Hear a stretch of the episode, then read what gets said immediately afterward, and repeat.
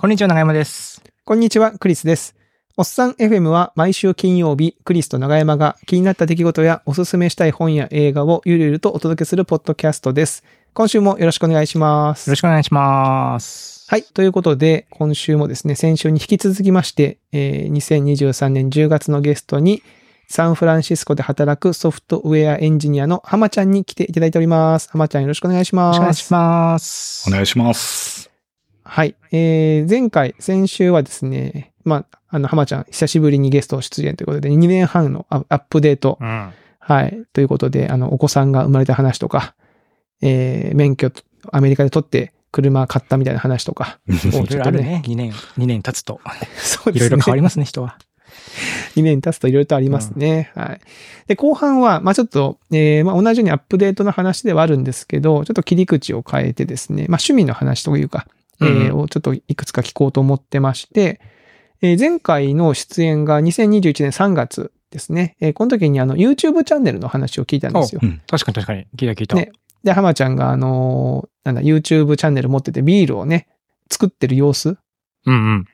をこう、はい、配信しながらとか、まあ、録画して配信してますみたいな、えーそういうチャンネルつ作りましたっていう話を聞いたんで、まあ、その辺ですね。まあ、ビールどうです？その後作ってますっていう話とか、で、うん。YouTube チャンネルどうですっていう話を、えー聞こうかなと思ってるんですけど、どうですかその辺は、は浜ちゃんは？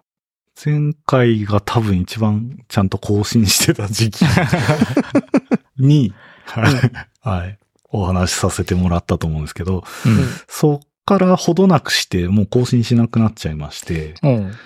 なんかしばらく動画は撮ってたんですけども、あの、出演させてもらった時に、うん。なんか動画の編集大変だって話をしてたと思うんですよ。はいうん。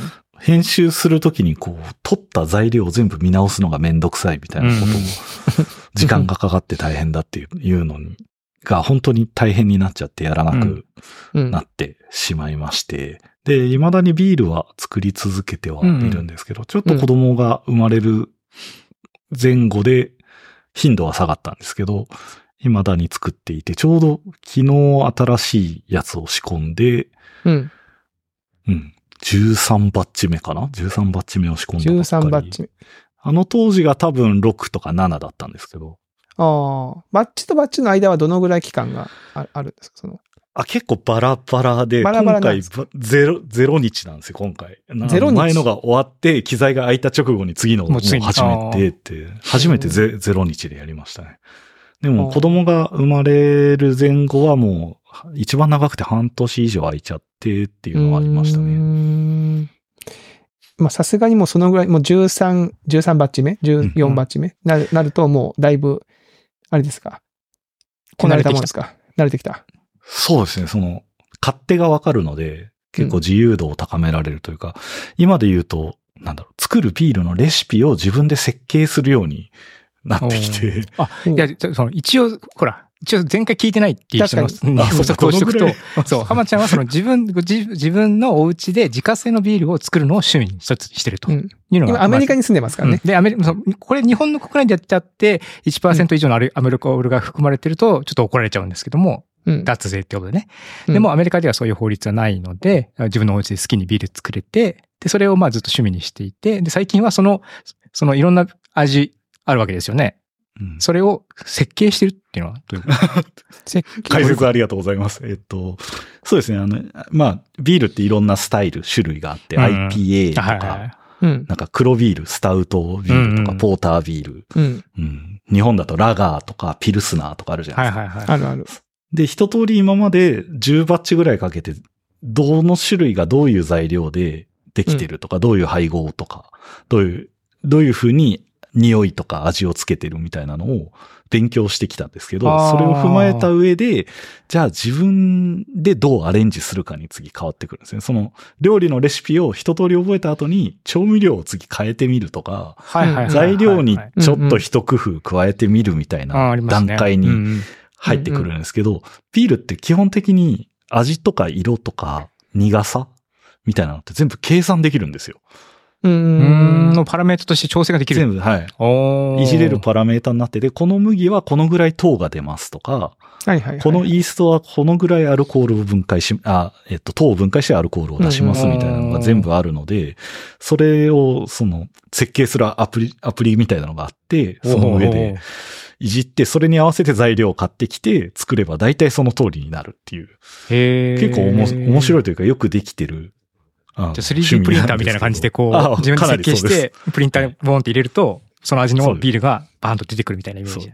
有名なブルワリーのビールを、こう、クローンって言ってるんですけど、その、真似して材料を推測して、レシピを作ってる人とかのを見て、あ、あのお店と同じビールを自分で作れるかもしれないな。なるほど。天一のスープを再現するとあ、みたいな。そうです。再現レシピに似てますね。ありますね。再現レシピね。はいはいはい。えー、それがビールでできるとか。そうですね。で、最近は、そうですね、友人が、あの、東京の吉祥寺でビアバーを経営してるんですけおど、そ、そこで、えっ、と、IPA のビールを独自に作って出していて、うんうんうん CTOIPA っていうあの人、あの人だね。このあ間、この間 WDB プレスのイベントでも出してた。です。ねあはいはいその時に出す。のに使ったレシピをちょっと、あのー厚かましくも、あの、レシピの内容を共有していただいーて、で、昨日仕込んだのはそれの、もう完全にクローンというか、アメリカの材料で同じパラメータを達成するように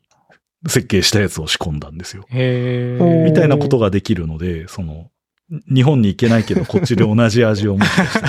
ら楽しめるかもしれない。なんか面白いね。その GitHub からソースでこうクローンしてきて、手元でなんかこう起動して、うんなんかサーバー立ち上がりますみたいな、そんな感じ。あしかも宮川さん現地に飲んでるから、うん。あそう、味見を、あ、なるほどね。味見してサンフくれるランシスコに住んでる宮川さんが日本で、その、うん本当の CTOIPA を飲んでらっしゃったので、こっちでじゃあ味見をしてもらえれば、正確にどのぐらいの再現したか再現性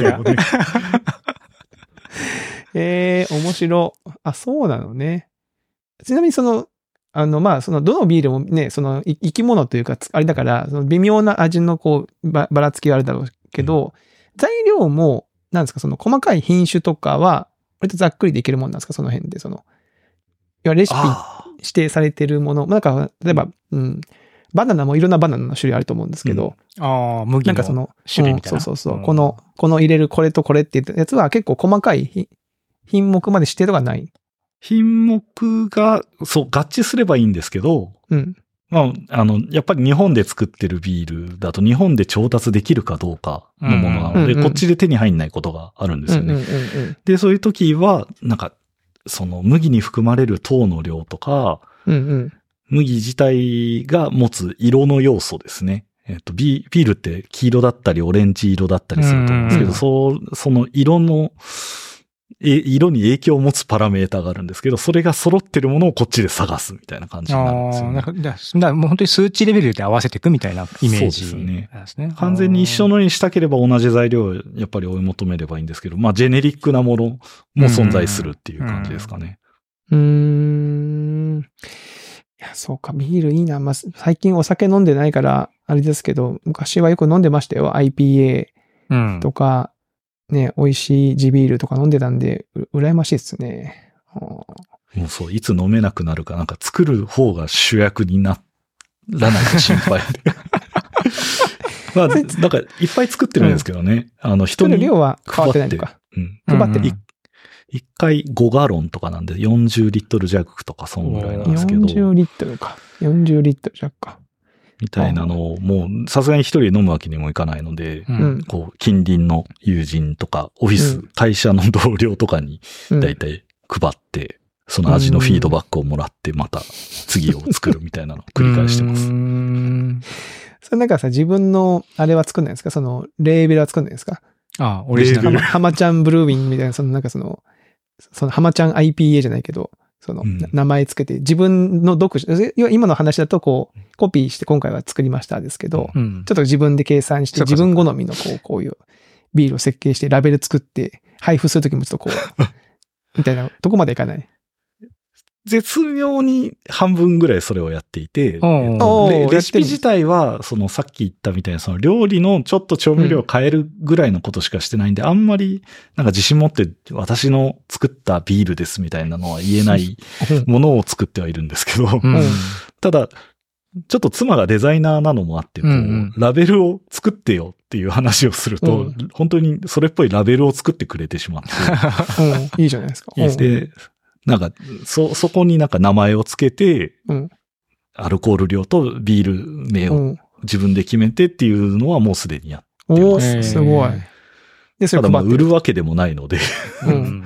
はい、友人にその状態で配ってっていういやいや、感じですか。そういうのは楽しいですよね。なんかそういう、なんか自分で作ったものをさパッケージングして、なんかこう、いわゆる商品に近い形にして渡すってなんか楽しいじゃないですか。そうんですね。うん。まあまあ、でも、キムチ作って近隣の人に配ってるのとあんまりやってることは変わらないと思うんですよね。漬物とかをおばちゃんが持ってくるみたいなのとはいはいはい。やうちでつけたなんとかだよって言ってねはい持ってくるのとだ。と思います。もうビールと漬物だとちょっとなんかあれもちょっと違う気がしますけど、まあまあその感覚は一緒なのか。まあ発酵食品だから。発酵食品だから。発酵食品っていうくくりだから。そうか。YouTube チャンネルはじゃあもう更新はしないんですか？いつか本当に時間に余裕が持てたら、つありかなと思ってるんですけど、そうのん動画材料みたいなのは、最近何バッチか撮ってないけど、それ以外はずっと材料は残ってて、う。うんん。カメラは回してるんですよ。まああの、この間あの、池田さんにね、ゲストで出てもらった時も、釣り、釣り動画ちょっと更新が滞り始めて、まあ釣りのね、本末転倒じゃないけど、その動画作りがやっぱ大変だからって話になりましたけど、結構それに感覚が近いのかもしれないですね、もしかするとその。そうですね。もう、ま録画のためのコストを払うと本末転倒になってしまうそうので、そうね。ね。うん本来やりたいことと違うことをやってるんじゃないですか。ただ、うん。あの YouTube チャンネル別に、なん、なんというか、反響が悪くなかったっていうのが、うん。そうよ。そうそうそうそう。回してれば、それなりに見てくれる人がいるっていうのは分かっているので、なんかやりたい気持ちはうっすらはあるんですけど、だって9本の動画でチャンネル登録者数323人でしょ。うんそう2年前に動画の更新が止まる。僕なんか毎週動画更新してまだ250、60人ぐらいしか チャンネル登録者いいないわけですから。うんそれとニーズは、比べたらニーズあるわけですよ、これだから。ニーズはありますようんそうテーマとしてはかなり受けがいいっていうのはあるので、もう少し、なんか、働かなくてよくなったり、子育てが楽になったりした時に、また改めてスタートを切れればなとは思ってます。でもまあ僕とかクリスさんはやっぱね、子供がちょっともうちょっと大きくなってね、少し手がかかんなくなったタイミングでなんかちょっとやることに幅、幅とか時間を増やせるっていうのはやっぱあったと思うんで、まあうん。もうちょっととかもあるかもしれないですけど僕ね。も子供が小さい時はね、そんな余裕ないです。からね。ないない。ないないないない。ううんん。えーえ、逆にさ、その YouTube チャンネル、まあ、このチャンネルじゃなくても、その、なんだろう。まあ、お子さんも生まれたわけですから、なんか子供の動画とか撮ったりしないんですか？その Vlog みたいなやつ作ったりしないの？ああ、えっと、しないです。えーと、しないです。あ、しないですか？しないのは、えっと、基本、子供の情報をインターネットに、その、なんだ、載せない顔を載せないっていうのが一番あそういうの方ポリシー針というか、子供が断れないので、確かに。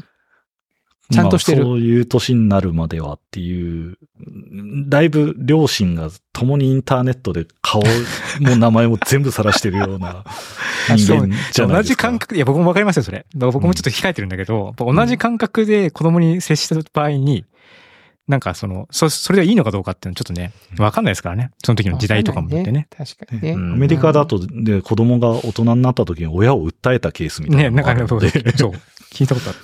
うん。まあ子供の権利として守りたい部分はあるので、多分一切そういう動画をアップしたりは、子供が本人がやりたいとか、リスクを理解した上で、それに賛同するならやってもいいかもしれないですけど、うんそれはもう十数年先の話になりそうですね。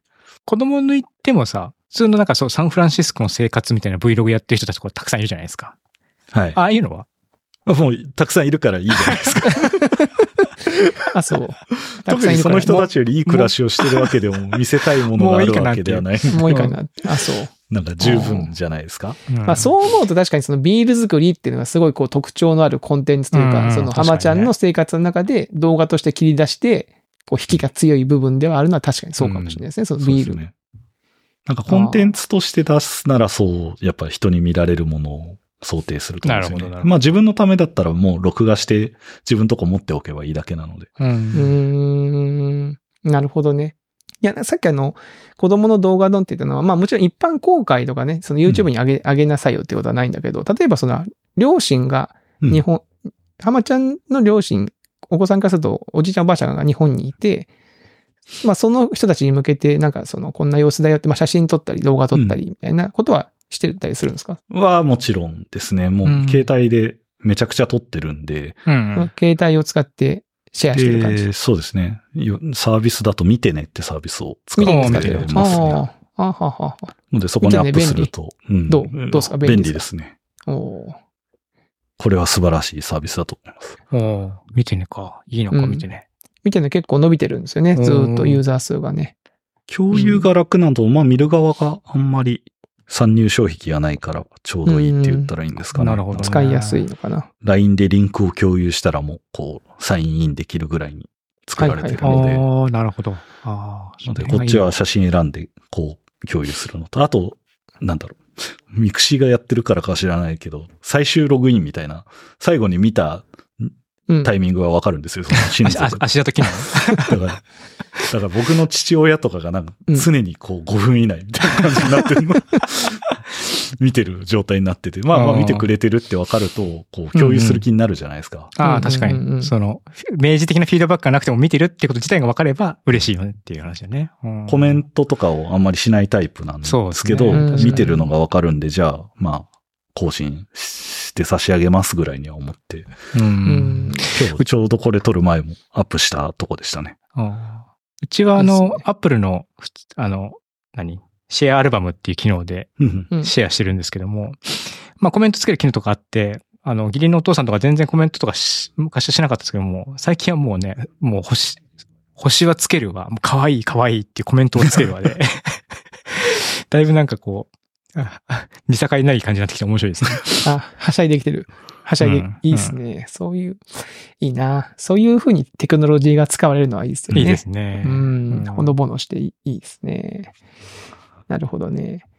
で、あの、浜ちゃんからですね、あの、ちょっと質問をいただいてまして、あまあ、あの、僕もね、浜ちゃんと YouTube、まあ、前回 YouTube チャンネルのことを聞いてたら、僕もまあ YouTube チャンネルやってるんですよ、みたいな話で YouTube やってますよって言ってたんですけど、クリスさん、なんでアジカンなんですかって質問を あ、もう読み上げてもらって助かります。はい。これはなんでかっていうと、僕があの、3ヶ月ぐらい前から週1で弾いてみた、歌ってみた動画を週1、1本上げてて、今のところすべて、この収録の時まですべてアジカンの曲をやってるんですよね。うんアジアンカンフージェネレーションの。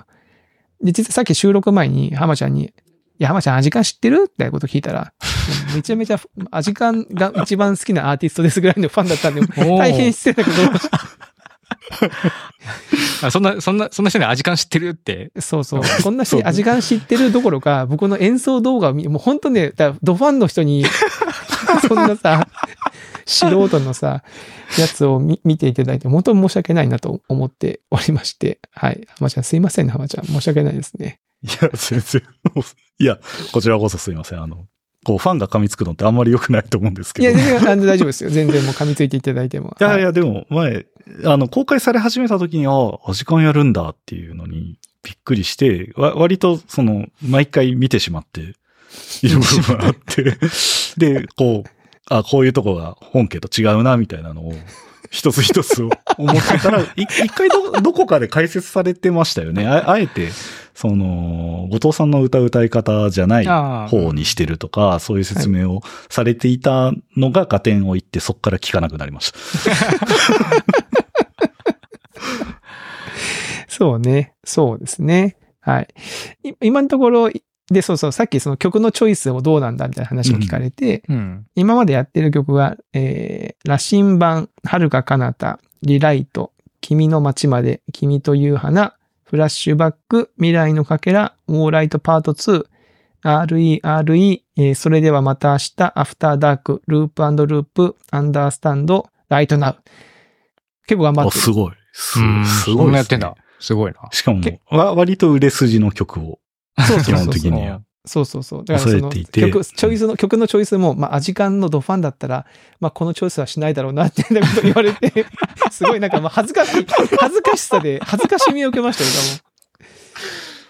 いや、もういや、う嬉しいですよ。その、わざわざ今からファンになる人ってかなり少ないじゃないですか。やっぱり古いアーティストだし。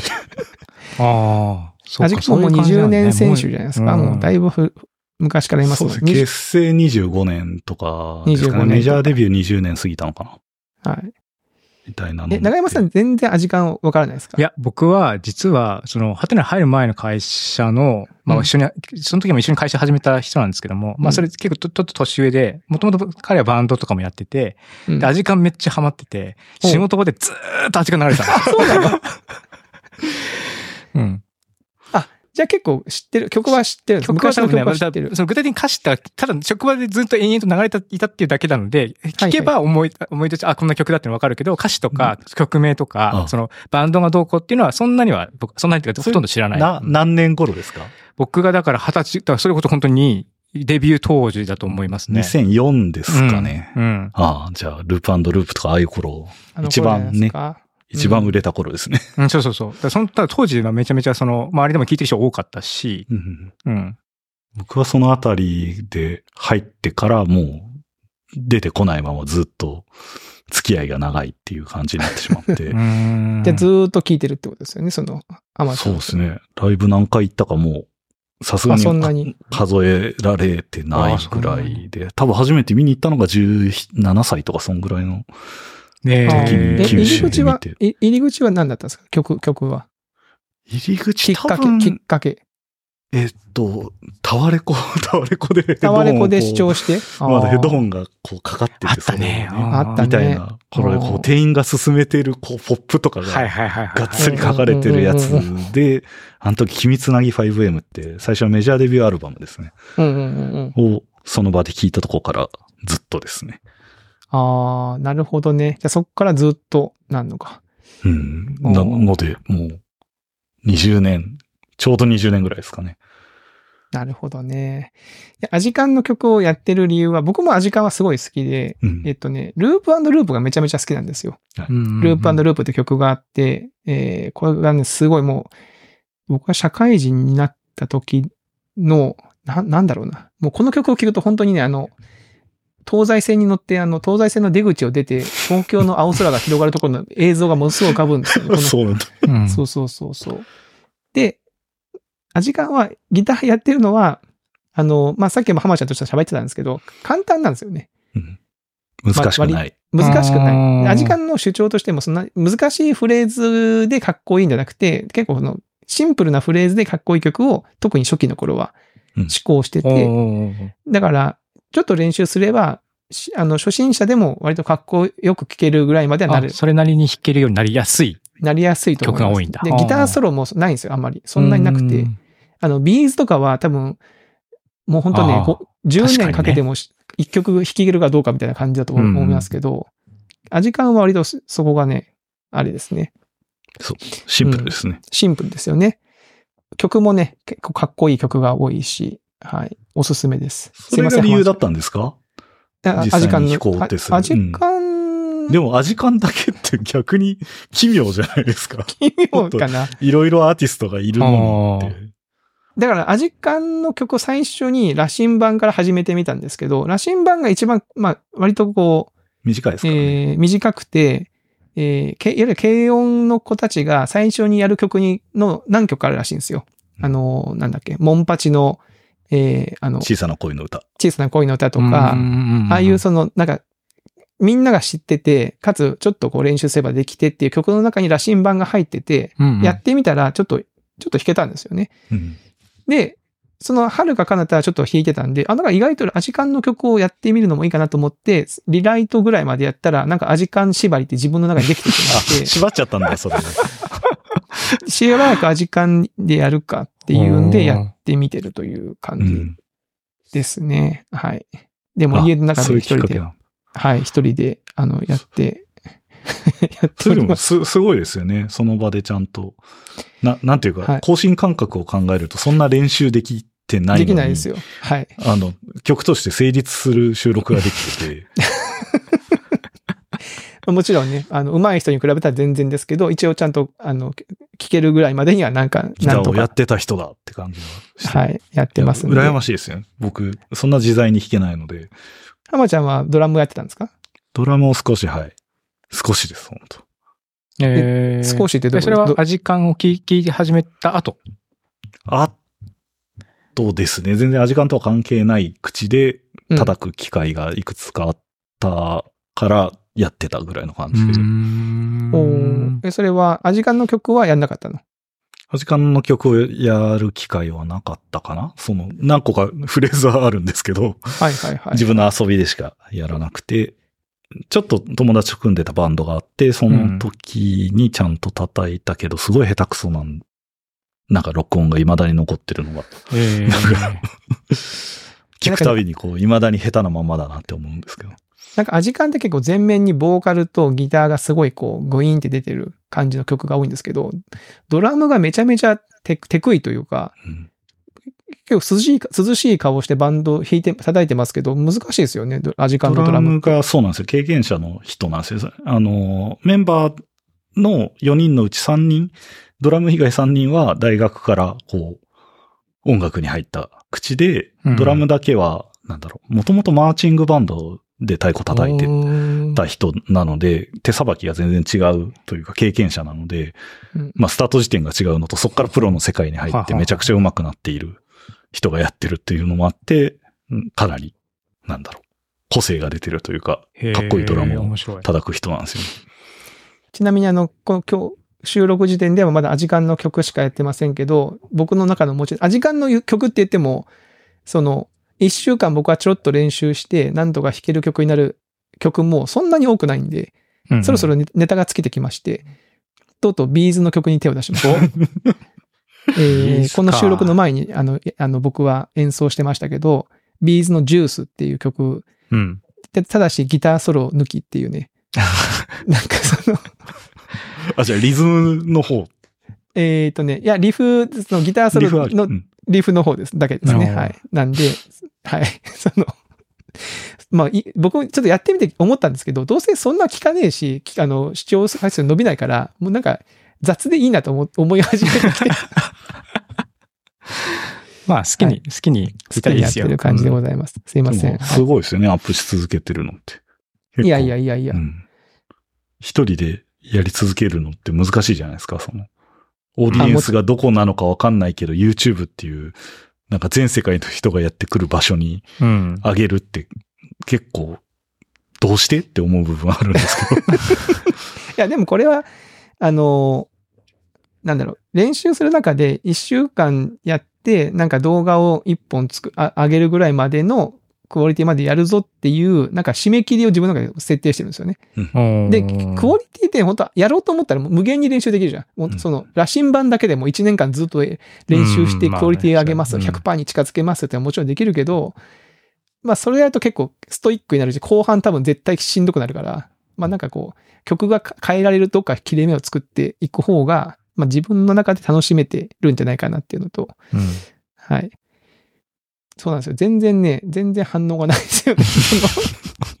いいとも悪いとも反応、まあたまにコメントがつきますけど、アジカンのはコメントを一回書いて消しましたもん。したの？あ、うざいファンが来たみたいになると良くないと思って。いいじゃん、別に。うざいファンだし。むしろ教えてほしいです。のでの、でも、あの、ライクを割と僕はつけてましたね。前半は本当にありがとうございます。はい。だからそんなことをしてね、モチベーション上げてますけど。アジカンでもアメリカにいたら、あれですか？聞けます？ライブには行けないですよね。ライブはそうですね、ほとんどこっちに来る機会も減って、南米とかは行ってるみたいなんですけど、え、南米とか行ってるの？そうですね、ブラジルとかでまあ、あの、えーナルトのおかげで全世界にファンがいるので、そうそうそう。ナルトの曲やっハガレンもてるんですよ。そうですね。うんうん。だから、すごい、ナルトの曲やってるから、さっき言ったはるか彼方とかね、ナルトの曲じゃなかったかな。うん、そうです。んそれで売れたって言われてる、揶揄されがちなバンドなんですけど、アニメのタイアップのおかげで売れたっていう風に言われるんですよね。まあまあ、それはいいんですけど、あの、た、ただちょっと、時間特徴的なソニー系のレーベルにいるんですけど、ライブの配信をかなり最初にやってるバンドなんですよね。実際。にこえっと、ゼップ東京とかで公演してるやつの、その、アンコールの手前の第一部は全部ストリームしますみたいな。無理無料でへーみたいなのを多分ソニーミュージック系列で初めてやったんじゃないかなっていうのはあって、うん海外に来てからも異様に見れるって言ったらいいんですかね、ライブが。っていう印象はありますかね。あの、僕も本当はそのうち、あの、アジカンのミュージックビデオをパロディコピーしたいっていう気持ちはあるんです はい。もうびっくりした常に志が高いね。結構めんどくさい。うんけど、めんどくさいんですよね。はい。すいません。そんな感じでございましたね。うんはい。まあまあまあ、すいません。まあ、あの、アジカンはそんな感じでやっております。はい。えー、じゃあもう YouTube はもう全然更新しなくなりましただし、うんまあビールは作ってますと。そう浜ちゃんなんか最近、じゃあ次になんかこんなこと時間できたらやってみたいなってことはないんですか？今だからポッドキャスト。あ、そうだ。今、ポッドキャスト確かにやってますね。あのー、もともと前、前話した時にも言っていた、その英語の本とかを読んで、うんそれについて話すっていう、ポッドキャストを、まあ、なんだろう。子供が生まれるタイミングで、こう、産休育休を言い訳に更新するのをやめてたんですけど、う。うんん。その更新をさすがに再開しようかなと思って、いつ始めたのかな多分、ここ3ヶ月ぐらい、ね毎週更新するような形に、ほぼ毎週やってますよねう。ん。まだ今週今出してないんですけど。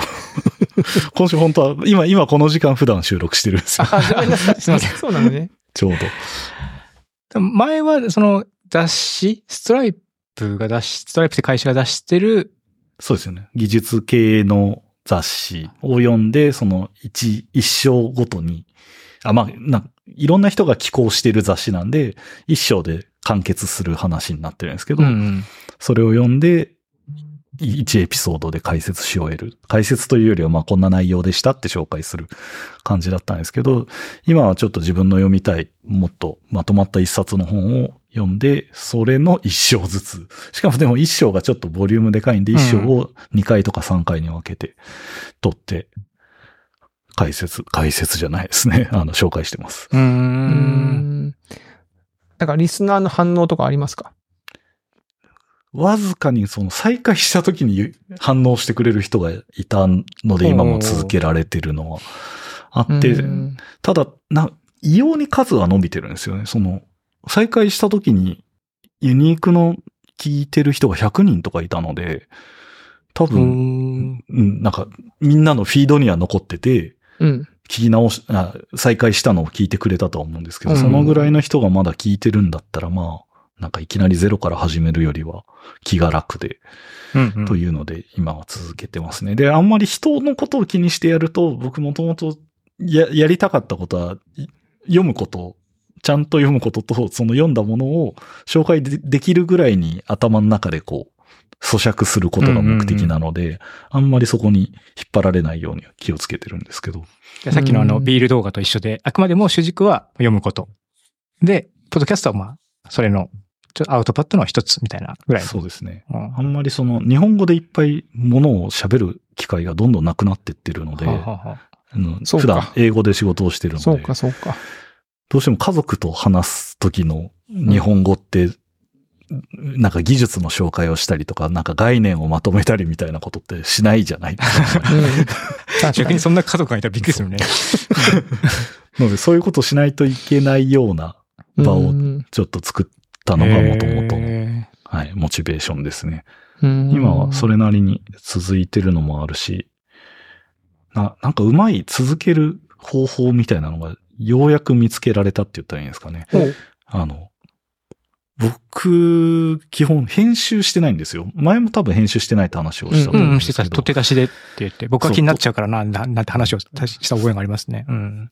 基本的にそのイントロアウトロのそのノイズを落とすのと全体でこう、ああの、声のレベルを高くするうんぐらいのことしか編集っていう作業をしないようにしてるんですけど、それの、なんだろう、編集をしている中、あ、えっ、と、編集をしないための努力をもう少し最近はしていて、おうおうおう録音も録音環境を良くするのをやめようってなったんですよね。なるほど。今こう、お二人と通話してるときはなんか立派なマイクがここにあって、ありますね。うん。で、立派なパソコンの前、大きなディスプレイの前に向かって、こう話してると思うんですけど、うんうんこれを、む僕のポッドキャスト撮るときもともとやってたんですけど、どうしてもかしこまっちゃうというか、はいはい、わかります、ね。よし、ポッドキャストを撮るぞみたいな状態になって、こう、本を見ながら自分のまとめたノートとかを大きな画面に映して、うん。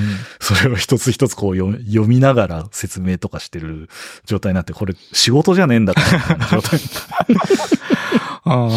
これをやるたびに、ああ、あれやるのかめんどくさいなっていう気持ちになるのが、原因で前回続かなくなったんですよね。うんどんどん。更新頻度が気が重くなっちゃうな、収録するっていうこと自体の。準備がめんどくさいみたいになったんで、じゃあそこをどんどん軽くしようっていうので、今はその録録音用の IC レコーダーを買って、ちっちゃな IC レコーダーを今ボタンポチッと押したら取れ、取れるみたいな、独立したデバイスみたいな。ほうほうほうほう。ちっちゃいのがあるんですけど、録音ボタンをピッと押すと始まるんで、うん。うん。どっちかというと、もうここに引っ掛けた状態で、部屋にいる時だと、こう、もう、なんだろう、体をビローンと伸ばして、本をパラパラめくりながら、だらだら喋るような撮り方。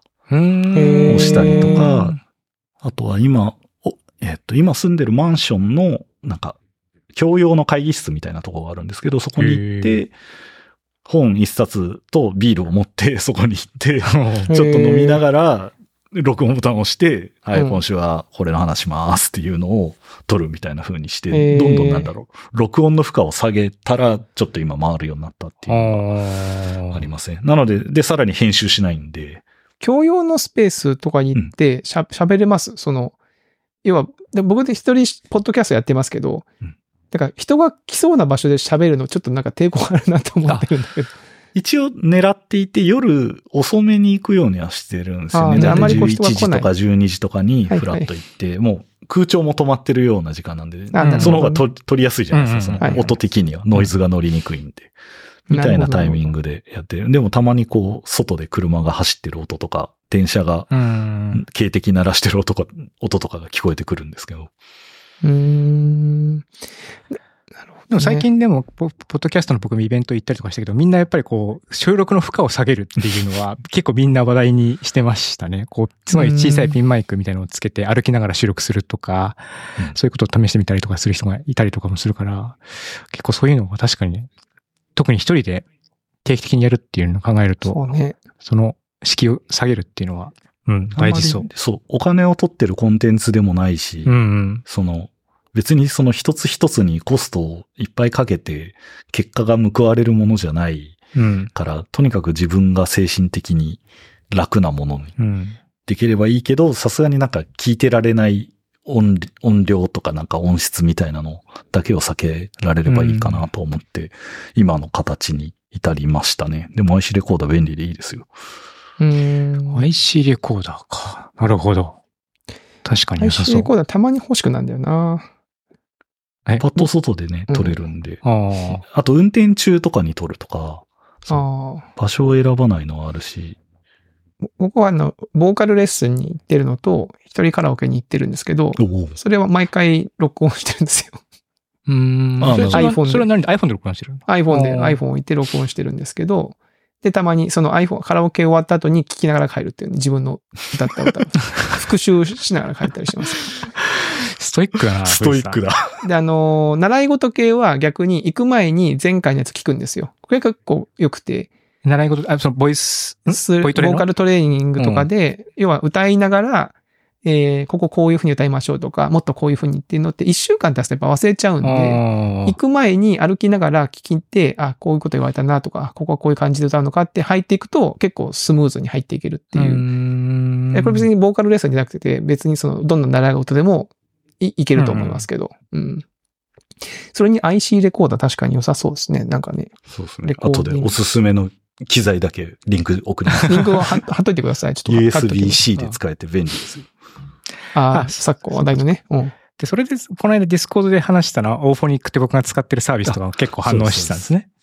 そう。あの、楽したいんですけど、どうしてもやっぱり、IC レコーダーで撮ったのをアップするだけだと、その、ノイズが乗ってたりとか、うん。あの、声が若干弱く録れてたりするので、自動調整はしたいんですよね。うんうんうんで、今までは Audacity 使って手動です。今言ったようなことをやってたんですけど、全部自動でやってくれるなら、そういうツールがあればいいなって思ってたら長山さんが紹介してくれていて、うんすごくあの、つくあの、最新回は使ってます。あ、マジですか？そう。はいおっさん FM でも、もう僕も楽するように自分の、あの、作業はしてるので。結構すごいですよね。その前後のカットも AI がやってくれてて。そうそうそう。うん。その、この IC レコーダーなんでこの胸につけるときにこう録音ボタンを押してから胸につけるときにザッザッザッザッって音がいろいろ入ってたりとか、最初にこう咳払いとかして、まだ話し始めてないやつも AI が勝手に削るべきって判断してくれて削ってるんですよ。へえ。すご結構ね、いいサービスなんで、ですが、あんまり使ってる人いなくて。い。えーだから長山さんが紹介するとみんなそんな便利なものがっていう反応ですよね。なんかね、うんいろんなところで。便利ですよ。うん。うん。結構なんか見つける方法がないんですよね、この系統のツール。長山さんどうやって。見つけてきたんですか？うん。いや、僕、これ、これ、でも実はオフォニカもともと宮川さん使ってて、あ、そう。うん。ただ、宮川さん、買い切りのデスクトップの方を使ってるって言ってたんですよ。そのレベラーって言って、その、みで、ゲストの人の音量を一定に合わせるっていう、そういうう使い方をしてたんですけども、僕はなんか買い切りじゃなくて、ウェブサービスの方を使ってたら、なんかどんどんどんどん機能がつ追加されていって、で、それで今の携帯になってるって感じですね。うん。んなるほど。いや、もういいものを聞きました。もうしばらくお世話になりそうというか、手元で編集することがほぼなくなりそうです。ね。うん。だから Google ドライブとかを指定しておくと、そこに MP3 ファイルとか WAV ファイルとかが置かれたら、自動的にバッチが走るとか、そういう設定もできるんで、へえ。ブラウザをすら開く必要なく、アップロードまでいけますね。やろうと思ったら。すうん。えー便利ツールですね、それね。すごい。僕も使ってみようかな、それな。はい。と言っていたら、あっという間にですね、お時間が来てしまいましたね。はい次は3年後ですか。いや、もっと早く読みますよ。もっと早くいやいやいや読みますし、はい。またネタをね、はい。いっぱいこう溜め込んでうん来ていただければと思いますけど、どどうでしたかね？収録を振り返って浜ちゃん、なんか、言いの残したこととかありますか？大丈夫ですか？ど、どのぐらい話していいですか？全然あ、全然いいですよ。全然。何十分でも。あ、そしたらもともと話したいことに、あ、あ、聞きたいことに書いてたんですけど、うん僕これから、あ、特に多分前回のエピソードの話題につながるんですけど、うんうんこれから家買おうかなっていうお状態になってまして。ただ、それって結構、その、判断基準が山ほどある世界じゃないですか。うんで、あるね。こう、先輩のおっさんたちに、それを、はい。なんかどういう判断基準を持って、どういう選択をしたかみたいなのを聞きたいんですけど、結構長くなりそうないや、あいやでもそう、まあ、大丈夫じゃないですか。うん気がするんで、ぜひ聞かせてください。あー住む場所、買ったとき、あの、うんまあ、ぼ僕の場合は、多分アメリカとやっぱ事情がちょっと違うというか、うん。まず一つは、えっと、妻の実家が近いから京都に来たっていうのがまあありますよね。で、まあその、えー、あとその、駅地下というか、割とこう、将来的に売れるかもしれないっていう、資産、資産価値が維持できそうな場所に僕はマンションを買いました。あ、もうそれ以外って考慮してないですか？例えば、学校がどうとか、で、っていうのが一つと、そううんそうですね。で、あと学校は、ちょっと気にはしていて、えー、でも気にはしたって言っても僕は公立の学校に通わせてるので、クラス数ぐらいですかね。おというのは、あの前、引っ越す前の学校が、一学年一クラスだったんですよ。一クラスで、ちょっとこう、それってクラス替えがないままずっと6年間行っちゃうと、なんかトラブルがあった時に、すどどうしようもないじゃないですか、その、それ。あ、そのクラスから逃れられない。逃れられないあだから少なくともクラスがその2つ3つあるところが良くて、で、まあ、あとはその、なんだろう、治安とかはね、あんま考え、まあ京都だしね、別にその日本だから、なんか、銃社会でもないし、めちゃめちゃ危険だから子供の命がっていうことも、まあそんなにないので、ーまああとはう、んはい、その、暮らしやすさですかね、重視みたいな。周りにスーパーがあったりとかっていうぐらいで決めましたかね。はい。まあアクセスが良くてっていうぐらいです。はい。なんかその時悩まれたりしました？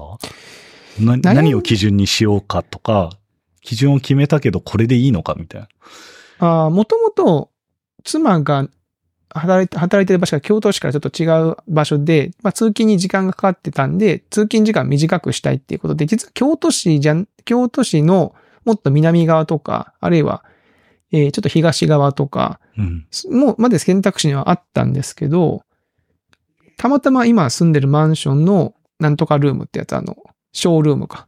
うん。マンションで事前にはいはいはい。あるじゃないですか。たまたまその前通りかかってフラッと入って、なんかすごい良さそうだね。つって場所を見に行ったら、長山さんがいろいろ作ってて、いろいろデザインってあの、長山さんがいたお店を ちょうど作ってて、あでうん長山さんここにお店作るのみたいな。今、ま、マンションのすぐ近くじゃんみたいな感じなんで、あななんか良さそうっていうんで決めました。最後は、最後は割とノリで決まってるみたいな感うん、だだからだから出会いみたいなところですか？もともとだって僕、買うつもりなくて、分譲じゃなくて、普通に賃貸って考えて、その瞬間までは賃貸でって考えてましたもん。ああ、なるほど。うん、でもなんか、あ、なんか、ここに買うっていう選択肢も買ったら売れそうか。じゃあ分譲、その賃貸と変わんないかって思ったんですよね。ああ、売れ、売れるなら確かに。売れるなそうら、で、資産価値もそんなにげめめっちゃ激減するって感じでもなさそうだったら、まあ、ここもありかなと思ったっていうところですかね。それ買うってなると、その、な、なんだろう。まあ、しばらく売る、売れる可能性もそんなにないのと、やっぱり買って住み始めると子供とかにとっては、ある種、生まれ育った実家みたいになってしまううから、うんなんかうんう、んおいそれと変えづらい部分って、ない、なかったですか？その、子供にとってずっといる場所にするとか。まあ、その、そ、一瞬それもありましたけど、今実際鹿児島の実家が僕もいないし、弟もいないんですよね。うんで、今、その両親が二人で住んでますけど、これ両親二人ともいなくなってしまったら、あの実家多分、どうすんだろうな、みたいな。うんかで、まあ、最悪そこに帰れなくなっても、まあ、旅行で鹿児島行けばいいかという感じだし。ああそんなに、その実家っていう場所が重要ではない。うーん、じゃないんじゃないかなっていうのと、まあ、もうん。まあ、子供が大きくなって独立していって、じゃあ妻と二人とかになった時に、なんかすもう少し二人で過ごしやすい場所に引っ越すみたいなのも、まあ、別に選択肢に入れておけばいいかなぐらいなんで、まあそんなにここに、その、京都は好きなんで、京都にはずっと住みたいなと思うんですけど、じ。うんうんこの家ってとこで考えると、まあ別に、そんなにこだわらなくてもいいかなとは思った感じですかね。ノリと勢いっていう。すいません。あんま参考にならなかったですいや、いやと、とても参考になりますよ長山さんどそうですか？僕は結構受動的に選択をしてる部分があったんですよ。あの、前が定期借家で引っ越さなきゃ、この日までに引っ越さなきゃいけないっていう条件がついてたんですね。で、賃貸の物件探してたんですけども、まあどうもいいのがないと。で、あっても結構高いなーなんて話をしてたら、ちょうど住んでるところの下の階が売りに出てて、うん。で、それで買っ、それが手頃だったっていうのもあったので、買ったと。で、まあ住んでたところも割とまあいいところ、いいところっていうか、学校も近いし、あの、病院とかも近いし、割とその子育てをしようと思って、まあそもそも賃貸で借りたところだったので、まあ同じエリアで、え住めるんだったらいいねっていうのがあったので、えーし、なので、まあそういうところなんで結構リセールバリューも高いところだなっていうのもあったので、結構そのリセールバリューを割と最初にめっちゃ計算しましたね。で何年住んで、この価格で売れたら、まあ、こういうふうな状態になるみたいなのを、エクセルでベーって作って、で、えそれだったらこのぐらいリフォームにお金使ってもいいかなとか、うん、っていうのを計算して、えーそれで、まあ、いいんじゃないって感じになったんですね。ただ、えーっと、この立地で、えー僕の、の、その、フリーランスでお金借りれるっていうのと、まあ、たまたま出てきた条件の物件っていうのを掛け合わせると、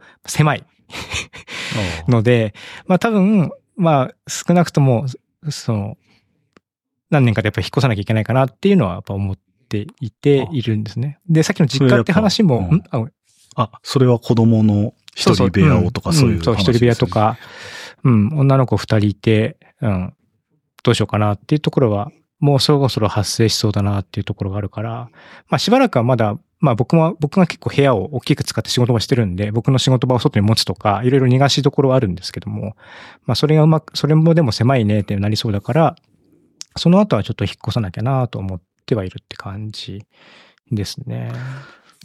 なんか聞いていて、目から鱗というか、多分僕、なんかマイホームドリーム感が若干体に重、重荷を乗せている。ことに今気づきましたね。なんかふ、普通そうよなっていうのに。うん。もちろん、もちろん、あの、そういう人もたくさんいると思うし、全然それが、それもいい選択肢だと僕は思うんですけども、僕は特に、すごい、実家結構でかい一軒家の平屋みたいなのがボーンって立ってるんですよ。超田舎なんで。うんうん。別に大した家じゃないんですよ、もちろん。で、僕の中のさっき言ってた実家ってイメージっていうのは、あそれなんですよ。うんだから僕はマンション買ったとして、それが実家になり得る、そのイメージを全く自分自身が持っててないっていう感じのところがあって、もうなんか、その、まあ、仮住まいというわけじゃないんだけども、割とそのライフスタイルによって、今まですごいたくさんへ引っ越してきたから、そのライフスタイルによって変わるものみたいなのが、もうマンションっていう形状自体がそういうふうな感じになってるんですよね。うん。だもし今この先に、じゃあもう狭いし、でもいい場所が仮仮にあって、一軒家建てちゃおうかって話になったら、もしかしたらちょっとまた自分の中で、その実家感とか、マイホームドリームみたいなところが出てくるかもしれないなとは思いますけど、今今のこの住んでるところは、もう本当にリセールバリューとか、そう、その資産をどうするかっていうところとかも結構考えて、うん。次のお家どうするかっていうのもいつ考えようかなとかどう考えようかなみたいなそういうことはちょこちょこ話はしたりはしますね。納得しました。納得で まあまあななんかね、もう、ちょっと、やっぱり、あ車と一緒で、なんか、でかい買い物になるじゃないですか。うんうんうん。それは間違いないと思います。だからなんか、それの、なでかい買い物なのに、こう、近所で、果物を買う感覚で選ぶわけにもいかない気がして、なんかいろんなも条件とかをこう考え出すと結構気がめいってしまって、なんか、その、最高の家にしなければならんみたいな。感覚があって、結構手探りだったんですけど、今ちょっと現実を改めてうん確認し直せてよかったでです。僕はね、でも、あの、す引っ越して買って住んでみて思ったのは、まあ、家そのもののその、その、なんですか、スペックというかうん、もう大事だけど、僕はねやっぱその、コミュニ、地域コミュニティがいいとこだったなと思ったんですよね。自分の住むああ、そうね。だからこれ事前に調べる方法はあんまないんだけど、うんうん。まあ子供が野球チームに入ったりとかして、地元の人と知り合いになったことにより、割とこう、なんかその部分が、あ、意外と結構、あの、いい場所に住めたな、みたいな。なんか、うん、っていうのが大きいですかね。だからうんやっぱ人、人だ、人だと思うんですよね。やっぱその、場所とか、うん、コミュニティみたいな。器をあんまり気にしすぎるなという話。器はそうね。まあ、器は良ければいいほどもちろんいいいいと思うけど、うん。あの、ほら、え浜ちゃん MCU 見ました？見て、見見てましたっけ？見てないんだっけ？CU。あの、マーベル・シネマティック・ユニバースとか見てま、い見てないです。や、見てなかった。あ、ごめん、今じゃその例えを言おうと思ったけど、例えば今、今のとこ危危ない。危ない危ね。置いてけぼりするとこだった。はい。まあでもまあ、僕はそうかな。僕の場合はそうかなって感じですね。結構、はい。うんタイマイはたいて買わないといけないんまあ、で。バチンとねうん、バチンとドリームホームを建てるっていうのもいいとは。そうね。ちょっとアメリカの事情とちょっと違うような気もちょっとするうん僕な。知り合いのアメリカに住んでる方は、すごい大きなお家建ててて、うわ、すっげえかっこいいな、いいな。建ててる人いるんですね。うんあんまり新築やらないんですよ。うん、建ててた。でもすごい、やっぱ広いし、いいなって思って。広いはありますね。うん。だから今僕が買おうとすると、なんだろう。戦前の建物とかなんですよ。基本。一軒家だと特に。分譲系だと、まあ自分と同い年ぐらいかなっていうのが多いんですよね。みたいな。感覚が違いすぎて、しかもでもそれにね、なんだろう、サンフランシスコだとアホみたいに高いんで、その戦前の建物に、こう1億からですみたいな世界観に、えはい、なってしまうんで、なんかその、じゃあそこにタイマイはたくなら、最高のものを見つけないといけないかなって思ってたことを今自覚しましうんた。あんま気にしない方がいいなと。うん。なんかキャ,、うんキャッシュフローみたいなのを見見たときに、まあ借金っていうのはめちゃめちゃしてるんだけども、キャッシュフローだけ見ると、あまり賃貸の状況、状況と変わってはいないっていう感じなので、なんかそれの延長でみ、その、で見てるっていうのはちょっとあったりはしますね。確かに。うん。そうかもしれないですね。うん。いいこと聞けました。ありがとうございま本す。当まあまあ、ちょっとね、二人ともちょっと条件がね、京都のね。ううんん。ちょっと違う違うので何ともですけど、はい。まあまあ、困困ったら、悩んだら何でも、はい。おおじさん二人が。あ今日なんかでもあれですね、久しぶりにちゃんとこう、あの、おお悩みに少しこ確かに。最後の最後に。今年、よかった。今年初か？今年初、9月にして、うん10月にして。誰も悩んでないってことですか？10月にして初かもしれない。いや、最近悩み事ね、あの、相談されてもね、これで良かったのかっていそううそうそう回答ばっかりしてたから。そうそうそうそうそう。うんはい。まあ、いつでも、はい、言って、頼りにしてください。はい。きょ あの、京都におりますので。はい。はい。ということで、はい、先週、今週と、サンフランシスコで働くソフトウェアエンジニアの浜ちゃんに来ていただきました。浜ちゃん、ありがとうございました。ありがとうございました。ありがとうございました。はい。ということで、えー今週のおっさん FM はここまでとさせていただきます。それでは皆さんまた来週お会いしましょう。さよなら。さよなら。さようなら。